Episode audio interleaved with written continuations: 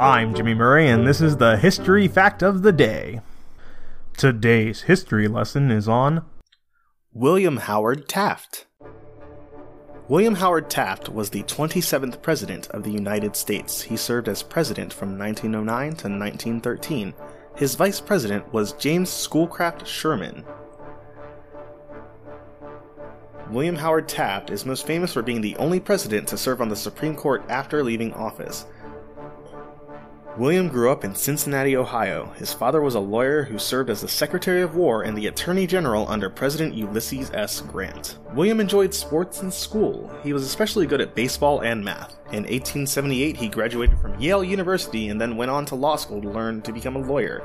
In 1880, he passed the bar exam and opened his own law practice. In addition to this law practice, Taft wanted to enter the public service. He worked in a variety of government jobs, including the Ohio Superior Court, Solicitor General under President Harrison, and judge on the U.S. Court of Appeals. He hoped that these jobs would prepare him for his dream job, which was to be on the U.S. Supreme Court. Taft had numerous accomplishments while president. He established a parcel post service that helped stimulate nationwide commerce and trade. The 16th Amendment creating a federal income tax was passed. People would consider that to be a failure.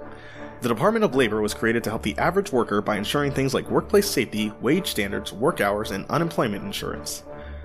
The 17th Amendment was passed stating that U.S. senators were to be elected by the people rather than by state legislatures. The states New Mexico and Arizona were added to the country, making Taft the first president over the 48 contiguous states, and the first president probably to enjoy Tex Mex. Like his predecessor Teddy Roosevelt, Taft broke up many monopolies and trusts. Despite all these accomplishments, Taft was not well liked. He also implemented some unpopular policies such as reducing tariffs on imports and his foreign policy known as dollar diplomacy. As a result, he lost the next presidential election in a landslide to Woodrow Wilson. At 332 pounds, Taft was the heaviest president in history. After getting stuck in the White House bathtub, he had the standard sized bathtub removed and a larger one installed. He once fell asleep during a parade where he was the main attraction.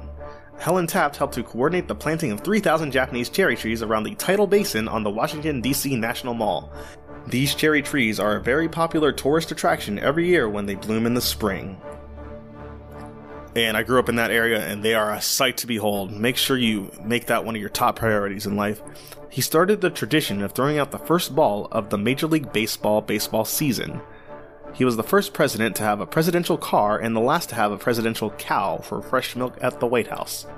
While Chief Justice, Taft became the only former president to swear in a new president. He administered the oath to Presidents Calvin Coolidge and Herbert Hoover. I'm Jimmy Murray. Thanks for listening to History Facts on the Kid Friendly Network. Music is by Kevin MacLeod. Executive producer Chris Krimitsos.